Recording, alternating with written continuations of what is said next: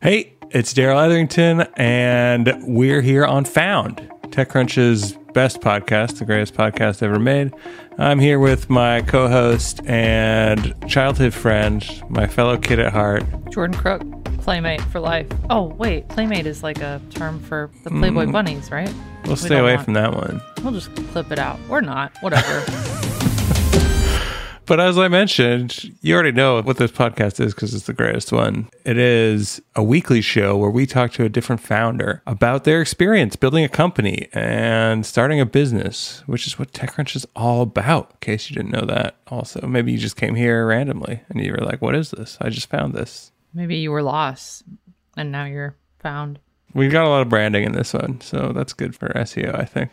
But today we're talking to Jelani Memory, who is founder and CEO of a kids company about, which is what it sounds like. And that's kind of the point, as you'll hear from Jelani himself. They started off building amazing books, which are all titled A Kid's Book About, and it's then followed by something. And the topics are difficult and diverse and wide ranging. And it's an amazing endeavor that, that he took on. And then it sort of accidentally became a business, which he'll explain as we get right to that. Hey, Jelani, how's it going? It's going all right, man. Uh, uh, glad to be here. Great to have you here. I know we just covered this in the preamble, but we we it's a shame we don't have video on this podcast. Jelani has a great setup. He's got one of the coolest, most visually interesting backgrounds I've seen on a Zoom call or any call so far. A lot of Easter eggs in there. Yeah, I'm, pulling from Willy Wonka here, so you know it's it's like uh, my little mad chocolate factory here. nice. Well, thanks for joining us. And we're really excited to talk to you today. So, I think the best place to start is for you to give us just a quick intro to your company, which is a kids' company about. And we would love to hear more about what it's about because it kind of stops there. yeah, yeah. What is it about? A kids company about uh, started it back in 2019. Um, we want to empower a generation of kids through diverse storytelling, and so we have books, we have podcasts, and we have classes. And we're a weird hybrid of CPG, media, um, and and a little bit of tech thrown in there as well. Yeah, I, I, the work we're doing is is really exciting. It's really impactful, and and it really stems from my sort of role as a dad. I have six kids, believe it or not. That's a lot Wow. of kids. Wow. yes, that is. Yeah. And and and That's my, more my than a life as an handful. entrepreneur. that's more yes. And uh yeah, so that's that's us in a snapshot. Great. Yeah. I, I think Megan Rose Dickey, who used to be at TechCrunch, now Protocol, spoke to you right before. And Yeah. at the time, I think you were uh, single mode. I don't know if you had the podcast and the classes going yet. So I'd love to hear a bit more about how kind of like you expanded because like the books were the focus then. Maybe correct me if I'm wrong, but it seemed like the books were the were the big focus then. Yeah, you know, I, I'll take you all the way back to when we got started. Um, Sure. It was a it was an accident. I was chief product officer and co-founder of a company called Circle, um, parental controls, partner with Disney and T-Mobile and a bunch of other folks. And I wrote a book for my kids. I had five kids at the time, with one on the way. Um, and and for those folks who can't see me, because is a podcast, uh, I'm black. Uh, and I got I got two black kids and and four white kids. Um, and so raising a blended family race comes up a lot, uh, and especially uh, racism. And I wanted my kids always to feel comfortable talking to me about it. So, so I wrote a book for them. Right? What else is a dad to do than than to write a book for their kids? Right. Plus, when you have six, it helps with the scale issue. It's efficiency, right? Uh, yeah. and they loved it, and they were the first ones to give me an idea to go. This could really be a series of books. You could do a kids book about blank and a kid's book about depression and a kid's book about anxiety and a kid's book about divorce. And so personal project, you know, on steroids turned into this thing where I left Circle to go out on my own again to start a new company, not because I thought I could make a bunch of money, but because these kinds of books should exist, right? So my book was titled A Kid's Book About Racism. And I wanted to go out and find other folks like me who had something to say about an important topic for kids um, and, and, and start that conversation with a grown up in their life, whether that was a parent or an auntie or an uncle or grandparent. And so we started with six books a kid's book about anxiety, a kid's book about creativity, a kid's book about money, and a handful of others, and and now we're well over I think sixty plus books, and uh, and that's where we got our start, and and it was bananas from the beginning. Who would have thought, you know, direct to consumer kids book publishing company on topics like racism, death, and cancer would work? But it did because parents and grown-ups really needed it. And then the leap to a media company really came after, you know, the, the company really accelerated in the summer of 2020 on, you know, with the, the, the Black Lives Matter protests, with sort of just the the frustration and the angst of the pandemic. And I took a step back and thought, you know, there's more stories for us to tell and there's more storytellers for us to go find. And so the plan was was to do things that I actually knew something about because I didn't know anything about publishing when we started the company, but I knew a lot about podcasting and audio and I knew a lot about filmmaking. That was my background before startups. I promise this is getting to a point. And so it was let's go tell stories through words, through audio, through video, and thus was born, you know, the jump from a kid's book about to a kid's company about as a kids media company instead of just a book publisher. It's interesting to me that you started with something that was sort of like outside your normal comfort zone, but then kind of backed into the other things. But was it just because that was the most expedient way to kind of accomplish the thing that you personally wanted to get for your own kids or like you know why not start with the things that you're more familiar with well it wasn't supposed to be a business right uh, so yeah. what i what i knew i had on my hands with my book and after showing it to my kids I, I started to show it to some friends teachers other parents stuff like that and and they had the same response every time one they were blown away and two, they would they would sit there and, and read the book right in front of me, which is really weird, by the way, if you've written a thing and somebody reads in front of you. And then they would always ask the same thing afterwards Can I take this home and read it to my kids? And I was like, no, this is my only copy. you, know, you can't take my book home. It was the best example of product market fit you've ever seen. I would literally yeah. have strangers walk up to me in a coffee shop and go, Where can I get that book? And it was like, This is the only copy in existence, right? So, uh, what I've distilled out of that over time and, and, and why we had why why we had to start with books was there something really magical about a book? Yeah. And, and, and I know I'm going to be preaching to the choir here a little bit, but when you think about what a kid's book represents, it represents for a kid, not necessarily learning about a new thing or a cool story, it represents special time with a grown up in their life, right? Right. As a teacher, right? Reading at school, that's a parent right before bed. And for a parent, it, it, it creates this, this very distilled, quiet moment where they're finally, you know, their kids off a screen, their kids paying attention, their kids listening, and it's special. And if if you can co-opt that moment with something that really matters, so it's not just about like dragons loving tacos, which is a real kids book by the way, but on something like empathy or privilege or gratitude, you know, or or, or death or voting, I, I could go on, right? Yeah. All of a sudden, it turns into something more than just special time. It turns into a conversation and and and that's the thing that I had captured in my little book. And so I thought, I wonder if this can be reduplicated. And and so I, I think we've done that to, to good effect. Is there an ingredient in these books that you've kind of figured out or identified that actually like helps on the parent side of the conversation, right? Because you can write a book about death or empathy and use kind of metaphor and analogy and fun characters so that the kid is like, okay, I'm ingesting this and I'm kind of got like the concept in my mind through this example. But then you said like the most important part is that it leads to this conversation. And on the parents' end, like that can still end up being really difficult, right? And so I'm curious about that.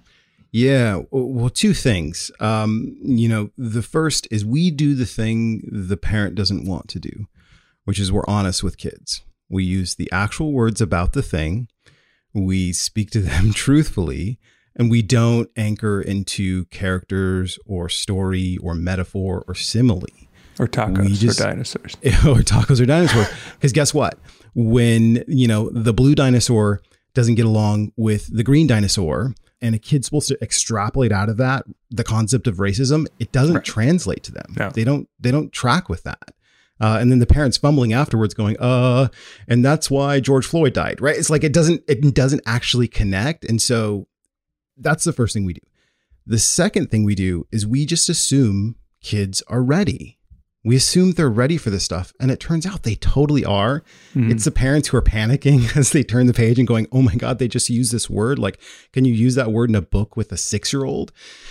And then they find out at the end that their six year old was totally cool with it. And now they've got questions. And maybe, maybe not just questions. Now they've got experiences that they're sharing from their own life, from school, from at grandpa's house. And grandpa said this crazy thing. And now they're finally bringing it up. And the parents going, Oh my God, how did I n- not know about any of this Right. stuff? Right. It's because they were never willing to go there and use the actual words. And so I, I think that's a special ingredient. We sort of push parents over the cliff a little bit, but it's also a conversation starter. So my book on racism wasn't meant to like solve racism, right? As if that could be done.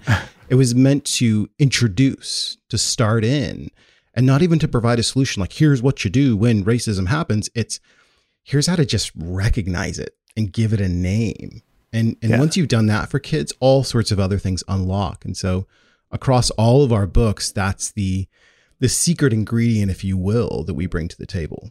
It's just speaking out from experience with my niece and nephew, right? Like they're both preschool age, but they they love that experience, like you were saying, of books, and they bring it back over and over again, right? Like they get the book and then they bring it back and they want to go over it and they have they they remember so much about it and they internalize so much about it, and then yeah, it acts as a jumping off point because you were talking about metaphor and th- like that's usually how social issues are addressed in books, but not other things, right? So if you're thinking about like science, science is addressed directly, and like Yeah. they'll do astronomy or something like that, and then the, the kid uses that to like learn about astronomy, gets really excited about it, and builds all these core concepts at like a very young age, right? But like you're saying in the metaphorical books, it doesn't connect, and then like maybe when they're whatever teens or preteens or something, they realize like, oh, I get what that book was trying to do if they happen to see it again, but like you have no awareness of that early on, right? So it's yeah, and, and and I think it comes down to those stories are important. Don't get me wrong, right? Uh, I love a Pixar movie as much as the next dad, but those can't be the only stories the kids hear. And so for us, um, we do a really simple thing, which is just we just speak directly about the subject to the kid, and and create a shared language between them and the grown up there with them because we they're always a co-read experience. It's very rare for a parent to buy one of our books and just hand it to their kid and go, go learn about white privilege, right? It's, Just, it's just not a thing, right?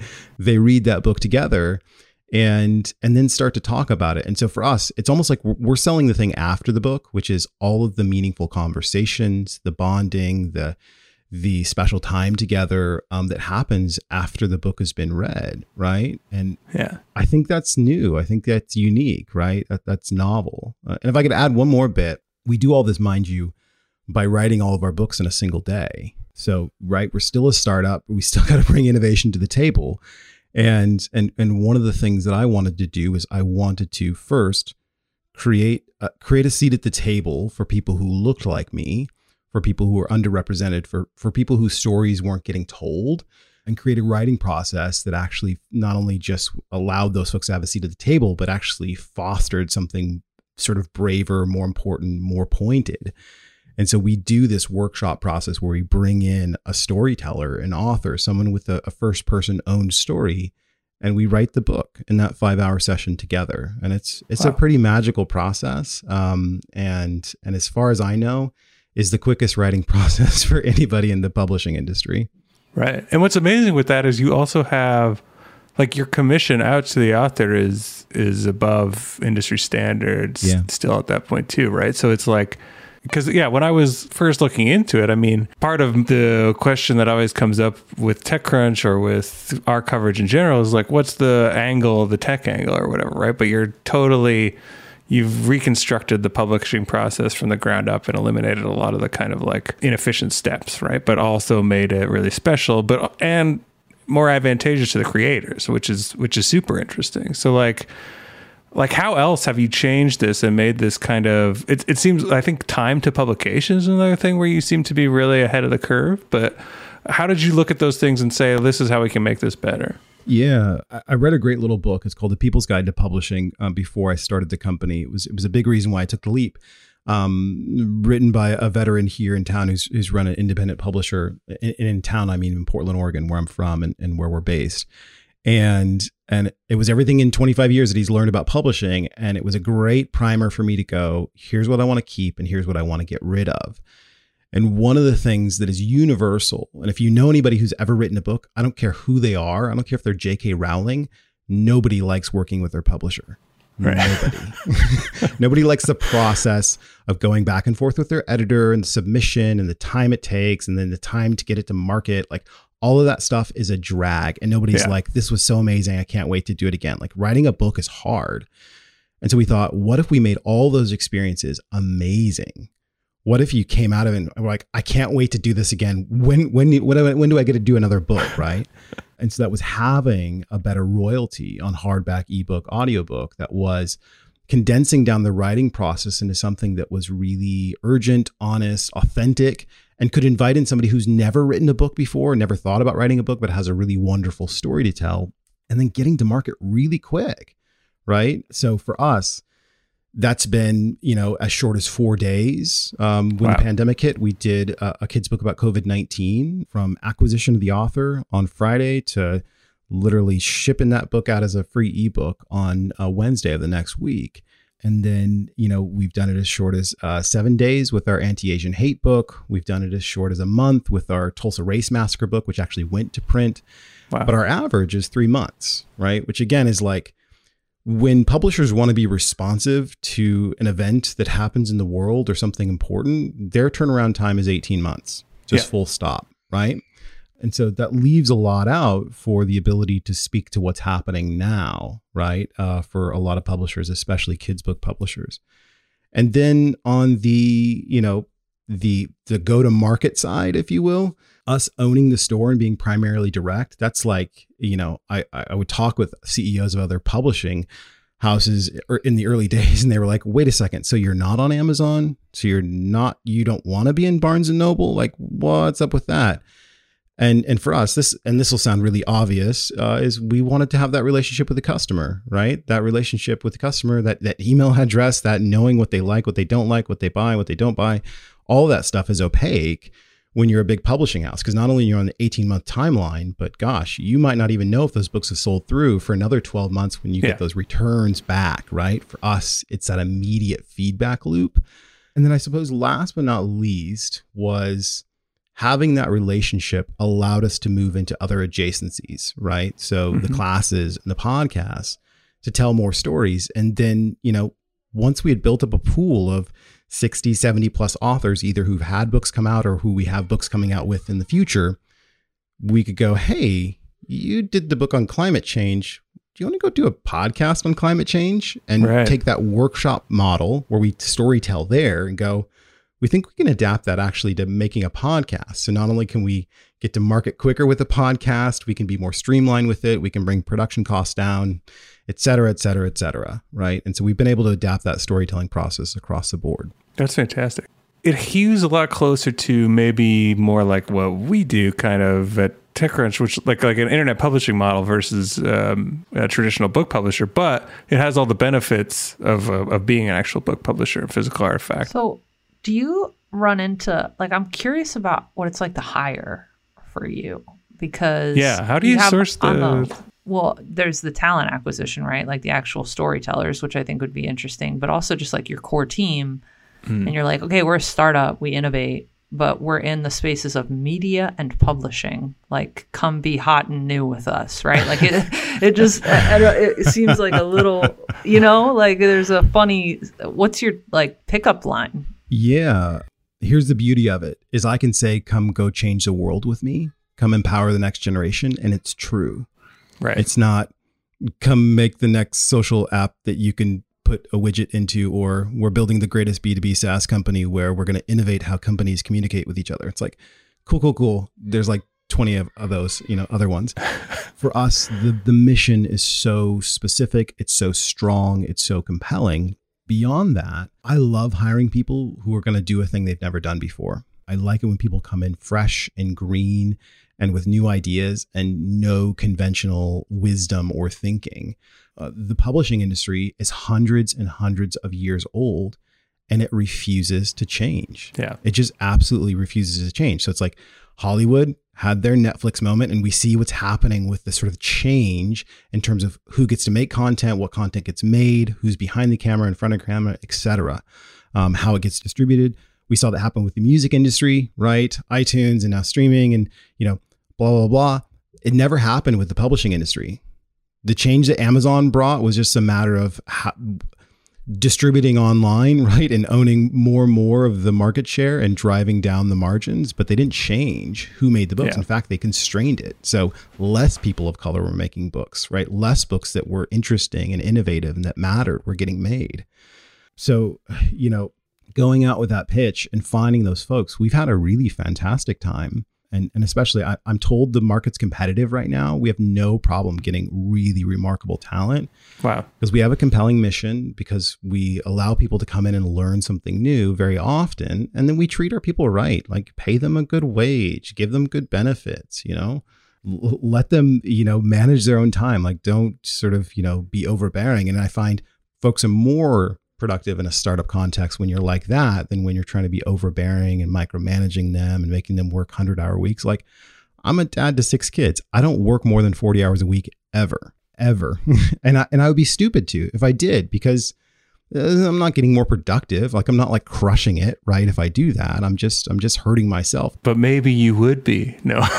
I don't think we definitely we definitely subscribe to the other position that you're describing. Like we Like skew away from hustle porn for sure. yes, yes, yeah, yeah. Like, it's I'm weird because we to go put make it my lunch after this. Yeah, yeah. But like TechCrunch itself has like a lot of that there because just individuals that come to us have that, although it's changing, Sure. right? But like, yeah, among the company, like we're very much like, here are the things that we want you to do. Go Yeah. do those things. I don't care how you get them done or when or where. Like, as long as they're delivered and they happen Then consistently, we're happy we don't with care. it, right? Yeah. Like, yeah yeah well and if I could speak to the storyteller part of it as well how do we how do we go acquire authors Yeah. So uh, I can I can confidently say we have worked with best-selling authors. We have worked with literal icons, both from history and and your childhood. We have worked with teenagers. We have worked with kids. Our, a ten-year-old wrote our leadership book, um, and and we have worked with everyday Joes like me who you know are entrepreneurs who are pretending at telling stories, right? And we never pay advances. We pay zero advances, no advances to anybody, and I can tell you that's like un, it's not even unheard of. It's impossible in the publishing Hmm. industry. The publishing industry thrives and runs on advances. Right. But for us, the mission is so compelling, the form factor is so compelling, the time to market is so compelling that often folks come to us and go, "Well, I just do this for free." It's so important. Why would I not? Right. So it's it's actually it's icing on the cake that we actually compensate them at all. when you were talking about the publishing industry and not changing it because i was thinking like oh well you know we grew up in the era of like blogs and stuff right and like social media and that was meant to be the big unseating of publishing or the big change but it didn't do anything it, it, it created like an alter a totally alternate path and the two never really meet except when you know you have like someone who's an internet publisher who builds their own fame goes over and gets the regular deal from Hachette or whatever right? But it never really did destabilize the the traditional publishing industry.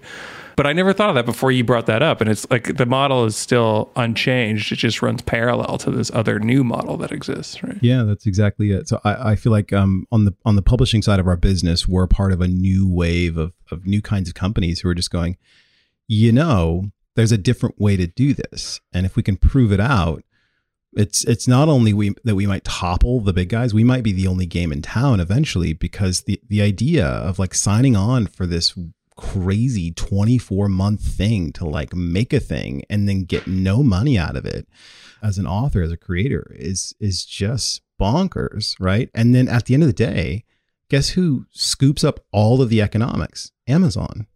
Every time yeah. Every time right? Uh, so the, the publishers have to wake up at some point and go you know we should own the store.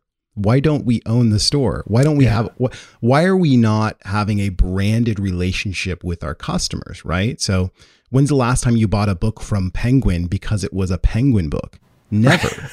Never right? No. That's that's unfortunate. So for us, that was back to founding principles of going, we're going to be a brand. People are going to have a relationship with us. So it means it actually doesn't matter who the author is. When we come out with a kid's book about identity, it won't matter who the author is. It'll matter what the topic is, and that it's coming from us because we're a trusted brand. Yeah. I mean, and you've done a fantastic job with that too so far. Like the brand of the website and the design of the website is fantastic, and it makes me want to engage with it right away, right? Whereas you get, mm, like you were saying, other publisher websites, you go to it and it's like, we did this because we have to, um, yeah, we but we don't want you here.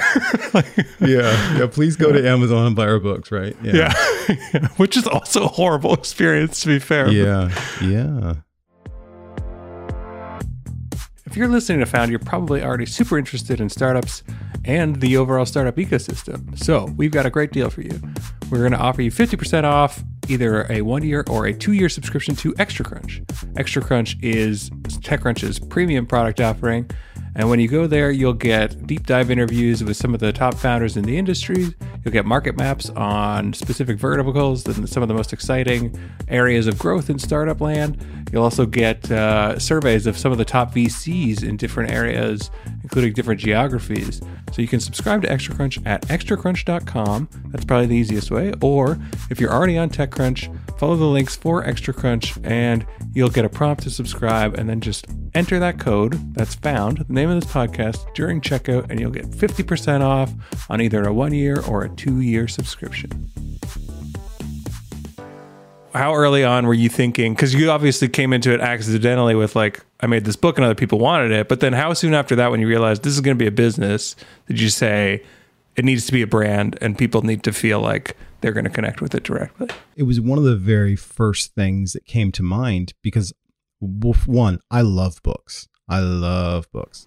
I'm I can tell. surrounded with books. Again, I'm- I- video yeah. people can't see, but uh, I, I'm reading all the time, and and and I thought, who's the Coca Cola of books, right?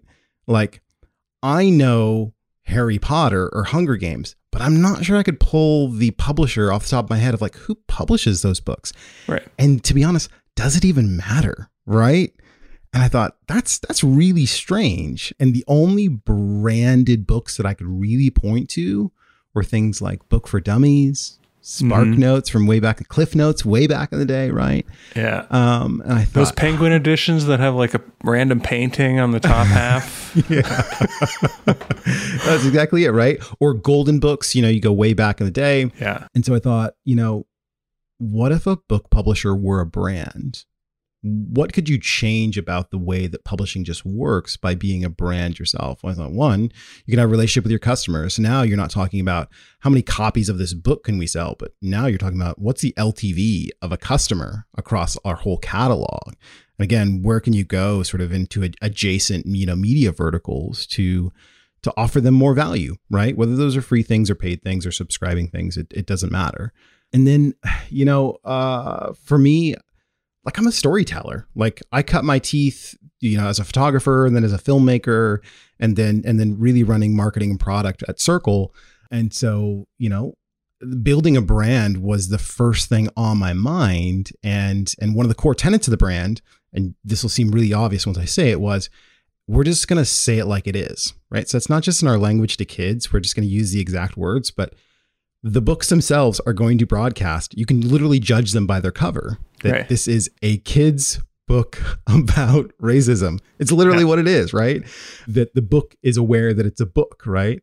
And so when we came out with our little books, it was, oh, this is a little book about ideas, right? And this is cascaded into our podcasts and obviously our classes. Um, and that's been a core tenet of our brand and, and something that I'm really, um, uh, I, I don't know, on my team about, uh, I don't know the right way to say it, but it's something I always try and keep core. It's going, what are we trying to say? Like, what's the exact thing? What's the, just the true thing that we're trying to say? Is like, sign up for our email list because we want to send you things. Like, then just put that down. That's okay. Like, people will read it and then they know what's going to happen, right? People are so used to obfuscating intent or like it's so endemic that it must be hard to break people of the habits of like, no, no, no. Well, here what we want you to do is just go direct and just be like, no, straight up, here's what we want to tell you, the customer. Yeah.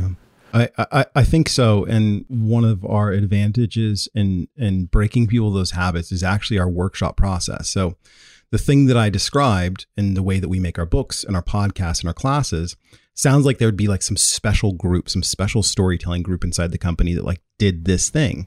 Right. It's actually not that. Everyone in the company participates in the workshop process. We never have more than three to five people in the workshop at any one time, but we've done, you know, 60 plus books. So everybody participates in the workshop. We usually have an editor, sometimes we have a designer, and then we have another member of the team that's from intern up to CEO, right? Across the board.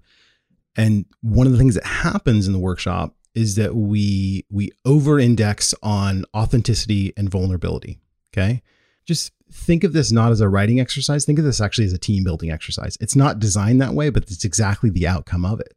Mm-hmm. When you over index on authenticity and vulnerability, where you just sort of go there. So when you're workshopping a, a book on emotions or, or, or feminism or, or empathy or disabilities, you come and you bring your whole self. And so the first half of the workshop ends up looking a lot more like group therapy than right. anything that has to imagine. do with startups or writing, right?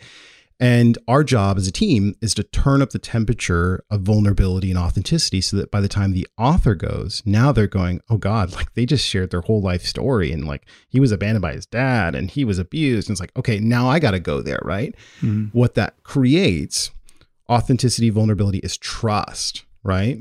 And when you have trust, there's there's something, there's a way you speak when there's real, true trust with somebody. Whether you think about a parent, if you have real trust with them, a friend, and, and dare I say a customer, is you just say the real thing. Yeah. You don't feel like you need to trick them into something, right?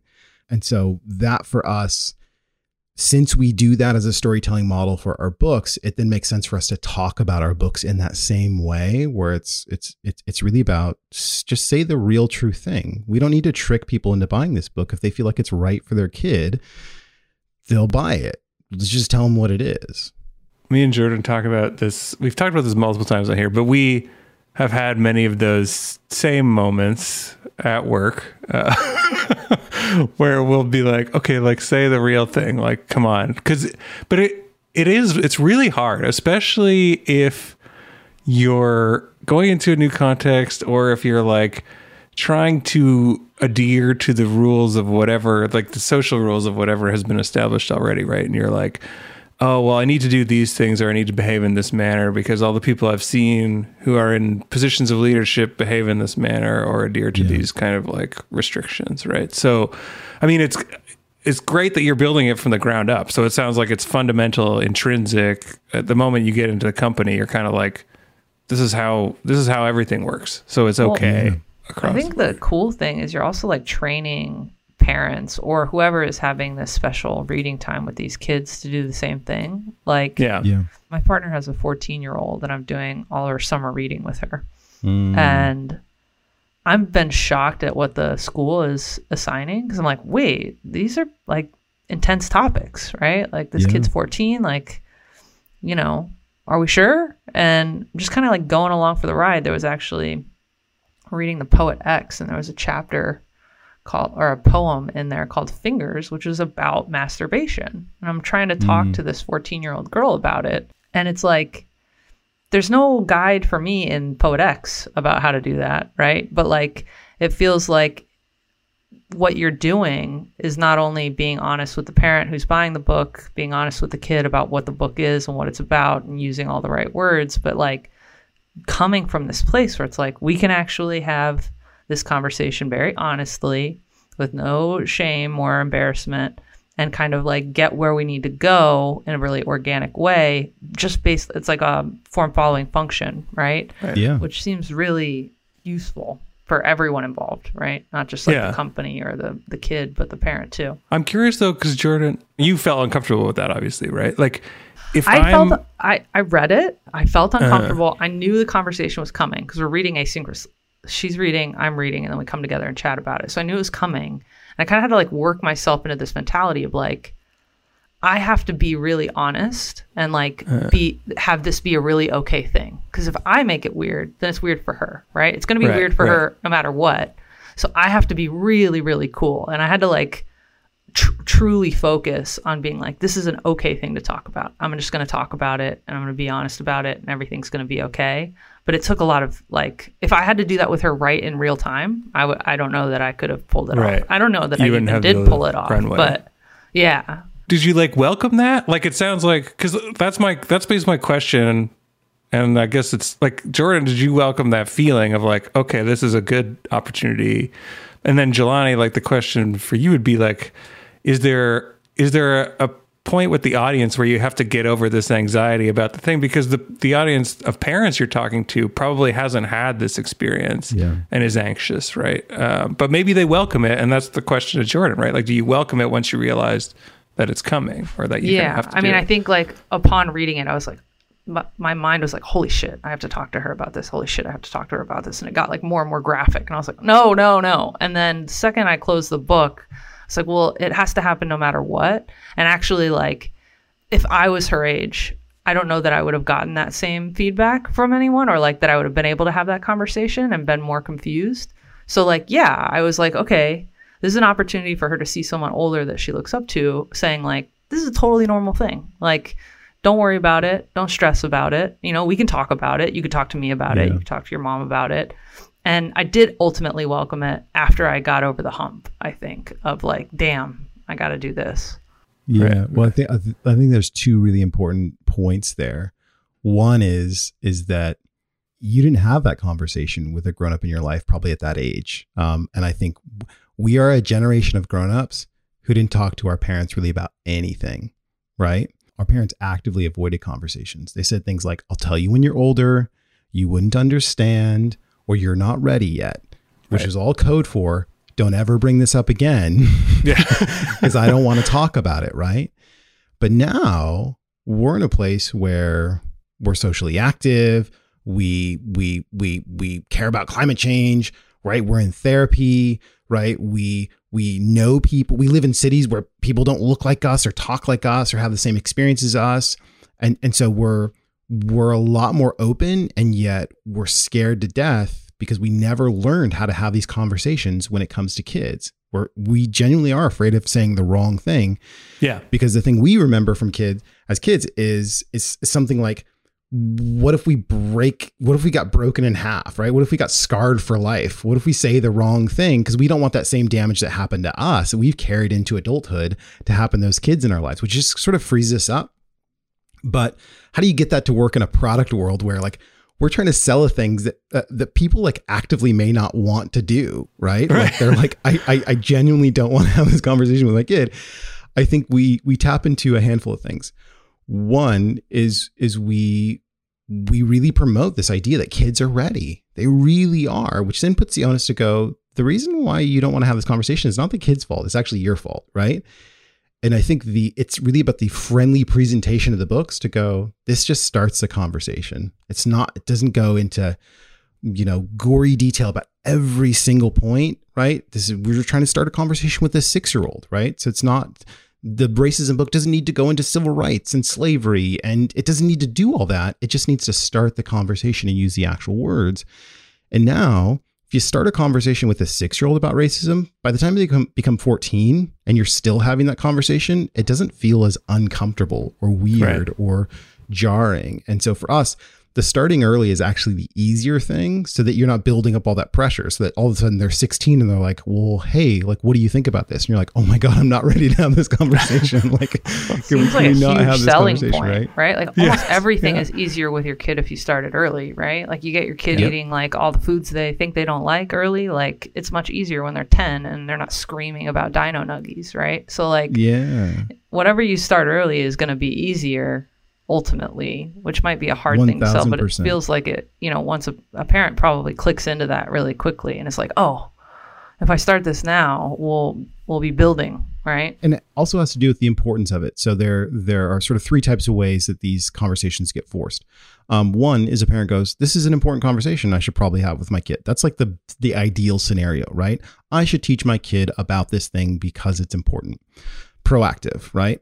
The next one is is my kid had an event. Their grandpa died, right? Their teacher has cancer. They're getting bullied at school somebody called my kid the N word, right? Like all of those are forcing functions to go. It is no longer an option to not talk about it. I mm-hmm. must talk about it. Now the question is how, right? And then I think the the last one is is is the school scenario. Is teachers going, you know, I'm gonna I'm gonna kind of I'm going to get kids talking about this so they carry these conversations home. So they also sort of force that function with parents in their lives to go, hey, mom, guess what we learned about at school today? We read a kid's book about, you know, fill in the blank, right? And the parent goes, "Oh, wow, okay, I guess that conversation started. Now I should I should leap in and right and find other resources and things to to, to dive in." Those we find them across the board, um, all sort of work. The the worst one is is that it gets forced by something that happens, and a parent tries to follow up with, "Now let me try and explain that thing that happened." That actually can create not a lot of trauma for kids, but it, the trauma happens, right? And the kids are confused and they, it doesn't make sense to them. Having the conversation in advance, then they go, they have a language for They're it. Prepared for it. Yeah. Right. They're Somewhat, prepared yeah. for it. Yeah. And like, look, we've done books on all sorts of topics and I've been called all sorts of names. And I can't tell you the amount of racism I've faced simply because I, my book and books that we've written about address racism for kids. The biggest criticism that I, as a founder, get and we as a company get is that, whoa, you can't talk about this stuff with kids. You can't do a kid's book about sexual abuse and have read it to a kid, read it to a five year old, right? When the reality is, the truth of it is, is that not starting those conversations that early is it's almost unconscionable. Yeah. Um, statistically, a kid who is four and five years old needs to have that conversation, must have that conversation, right? Because one in four boys and I, I almost want to say it's it's like one in three girls by the time they're 18 will have been abused by someone who is someone they know in their life. Like that means the conversation is not just on the table, it is table stakes, right? Is a conversation that you must have. That doesn't make it less uncomfortable or weird or like, how do I do this? And so our book steps in to go, let us help. We're a trusted brand, we're a trusted resource for not just education, but social emotional learning. And we're also bringing an authentic voice who's not just speaking academically about this, but they're telling their own story. So when you read a kid's book about sexual abuse, you're hearing Evelyn's story, right? And and a kid can go, oh wow, and they could, you know, as early as six, you know, can go, oh wow, that that reminds me of a story that I heard at school or something that happened to me, and unlocks all these other conversations. And I know that's scary for parents. It's scary for me, right? What mm-hmm. can of worms am I going to open? But what's the other option? Just like bury my head in the sand. Yeah, exactly. pr- you know, you know, hope it all it's still there. out. It's just because you're not seeing it, right? It's yeah, yeah. I mean, that's a great point. And I think it's like ideally in like a society that was functioning well, like people could go to sort of friends and peers and be like, "How did you start this? How did you talk?" And I'm sure people do, right? But like they don't the resources didn't exist and like you said before it's because we have a generational issue where no one had these conversations when we were growing up. So you have no experience or example to base it on most of the time. And to have a resource that's there that people are creating with this intention in mind is a great way to get that started, right? And then hopefully it becomes a virtuous cycle and people can say like, "Oh, like we use this book and then that led to this kind of conversation that I had and and that becomes a community. But it starts with something. It has to start with something because Has it can't start start from our experience because it doesn't exist. Yeah, and there's there's all sorts of fringe benefits here that we're bringing to the table. Um, one is um, over half of our authors are people of color. Like that's so h- much higher above industry standard that it's ridiculous. In fact, most books that are about characters of color are not written by people of color when it comes to kids' books. There are more books that feature animals as the protagonist within kids' books than than people of color. Wow. That's insane. That's Yeah. insane, right? Like, so one of the things that we do is is we do a book like a kid's book about empathy, and it's by you know Daron K. Roberts, who's a black dad who you know coached in the NFL and now teaches empathy to college students. Like that representation goes much further than let's just tell an important story to kids is let's represent something that really truly deeply is important and mattered and, and, hasn't been done for kids and and and why is that so important it's not just because historically it should have always been important but now more than ever uh, the, the census data that came out from 2020 finally for the very first time there's no dominant race among kids anymore white people are no longer the sort of dominant or majority race. It actually is, there's over 51% kids of color. But what happens when that 51% never sees themselves inside the books, never sees that author that comes to the Scholastic Book Fair? they never look like them, right? Like what kind of just, again, just continual damage that does.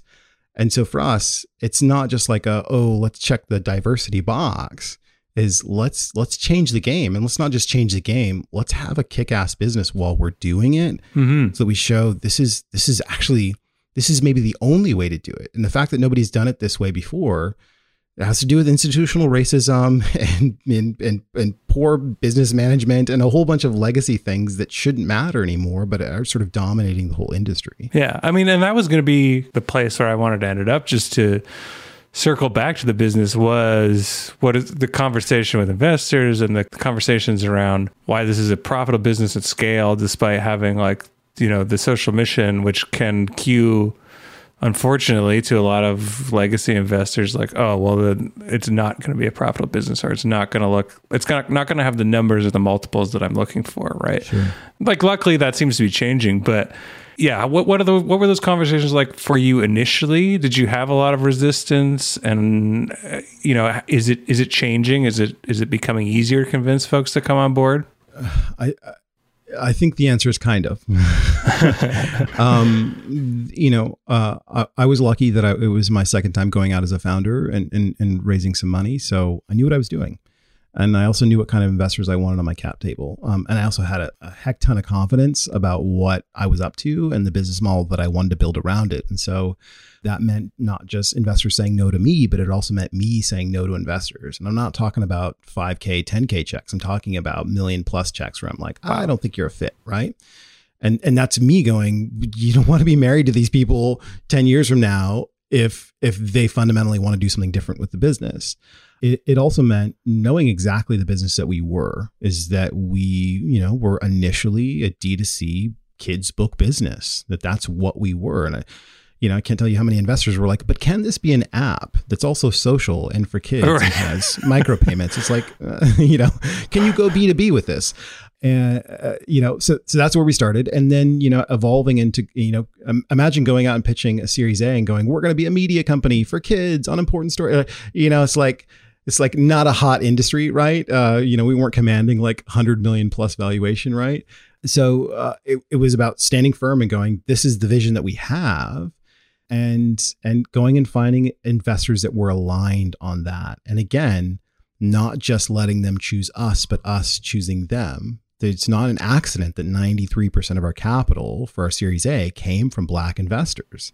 Right. We were choosy. We were picky. We wanted the right partners and we wanted you know just imagine having a diverse author set a diverse team a diverse founder and then having an all white cap table. Oof. you know? Yeah. and and that sounds like that's like putting it aggressively or tersely but that is just common. That is just the way that it is. And i just said Yeah. not with my business. It just won't be. My values will have to be reflected throughout all of the things that we do.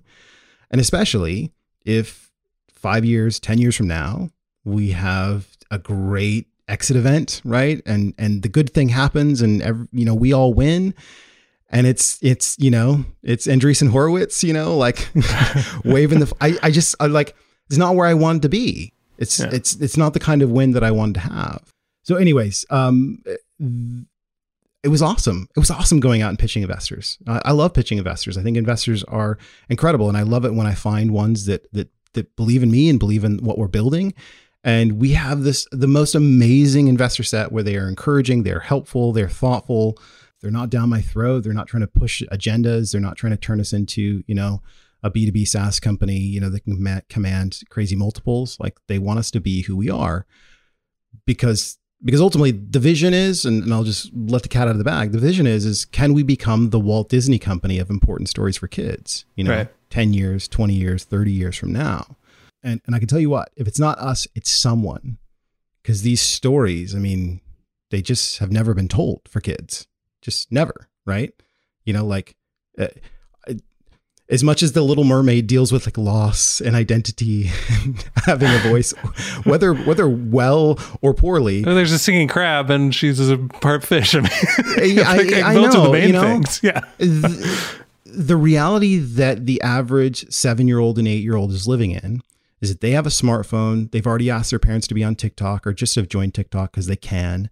And they see the protests on TV. They see the evacuation from Afghanistan. They, you know, they talk with their friends at school. This sort of Pollyanna vision of like, ooh, our kids are just so innocent and we, ooh, we can't bring that up with them. It's like, you better believe they're showing up to school every day and talking about these things Yeah. with their friends. So, as grown-ups, do we want to opt out of those conversations or do we want to wade in and participate? Because guess what?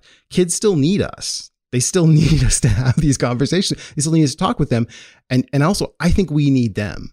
We need we need to hear their experiences. We need to hear their thoughts. We need to hear their questions and and and participate. Be in relationship with them. And I know what I'm describing sort of we're so far afield from the idea of a startup now. We're just talking about life.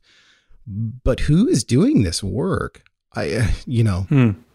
kind of nobody, right? There's a handful of companies that are that are really doing it, and I'd love to see this be a verticalized media company that's as big as the Walt Disney Company that plays in TV and film and books and uh, dare I say it, you know, parks. Maybe they're just therapy centers. I don't know, right? I don't know if I've ever hit heard about a kid's life being changed because they watched Cars, but we get stories every day about kids' lives who are genuinely changed because they read our books. That tells me something, you know, that's sticky. And for an investor, they go, whoa, that I, I, I like that future. I not only want that future to exist, but I think there's some money to be made there as well.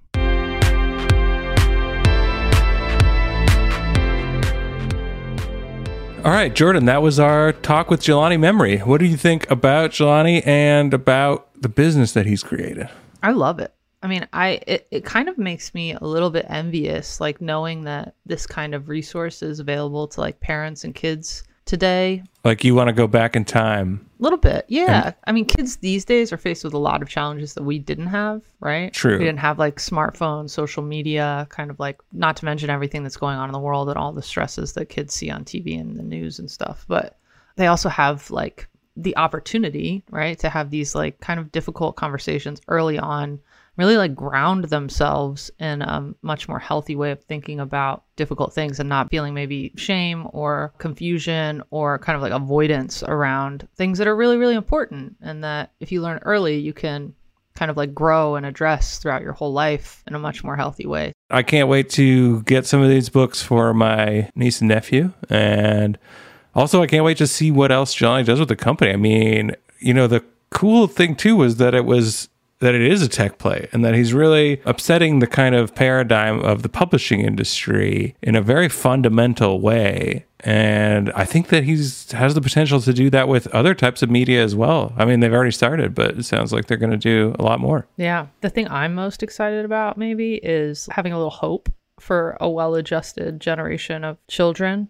You know, like I feel like the education system's so broken and there's so many social media and there's so many like kind of effects working against youth growing up and knowing what the hell they're doing. And this was like a glimmer of hope. It made me a little bit more optimistic. So I'm excited about that. Yeah, me too. So that's found for this week. If you enjoyed it as much as we did, which is five stars amounts always, then you should go and review us five stars. That's what we always do after every yeah, episode. well, every single episode we go and we just log in and say five for this one for sure. So Yeah. you should join us. Your vote matters. Found is hosted by myself, TechCrunch news editor Darrell Etherington, and TechCrunch's managing editor Jordan Crook. We are produced by Yashad Kulkarni and edited by Grace Mendenhall, and Maggie Stamets is our associate producer. TechCrunch's audio products are managed by Henry Pickavet. Our guest this week was Jelani Memory, founder and CEO at a kids company About. You can find us on Apple Podcasts, Spotify, or wherever you get your podcasts, and on Twitter at twitter.com slash found. You can also email us at found at techcrunch.com, and you can call us and leave us a voicemail at 510 936 1618. Thanks for listening, and we'll be back next week.